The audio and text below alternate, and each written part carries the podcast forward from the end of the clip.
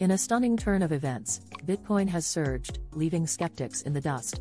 This digital titan has vaulted past the $57,000 mark, a level unseen since its historic highs.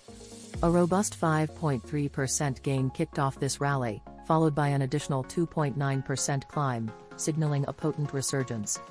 Fueling this surge, the influx of cash into spot Bitcoin exchange traded funds accelerates as anticipation builds for the upcoming halving event. This pivotal moment, set to slash mining rewards in half, is a game changer, reducing currency inflation dramatically and setting the stage for potential market shifts. The impact?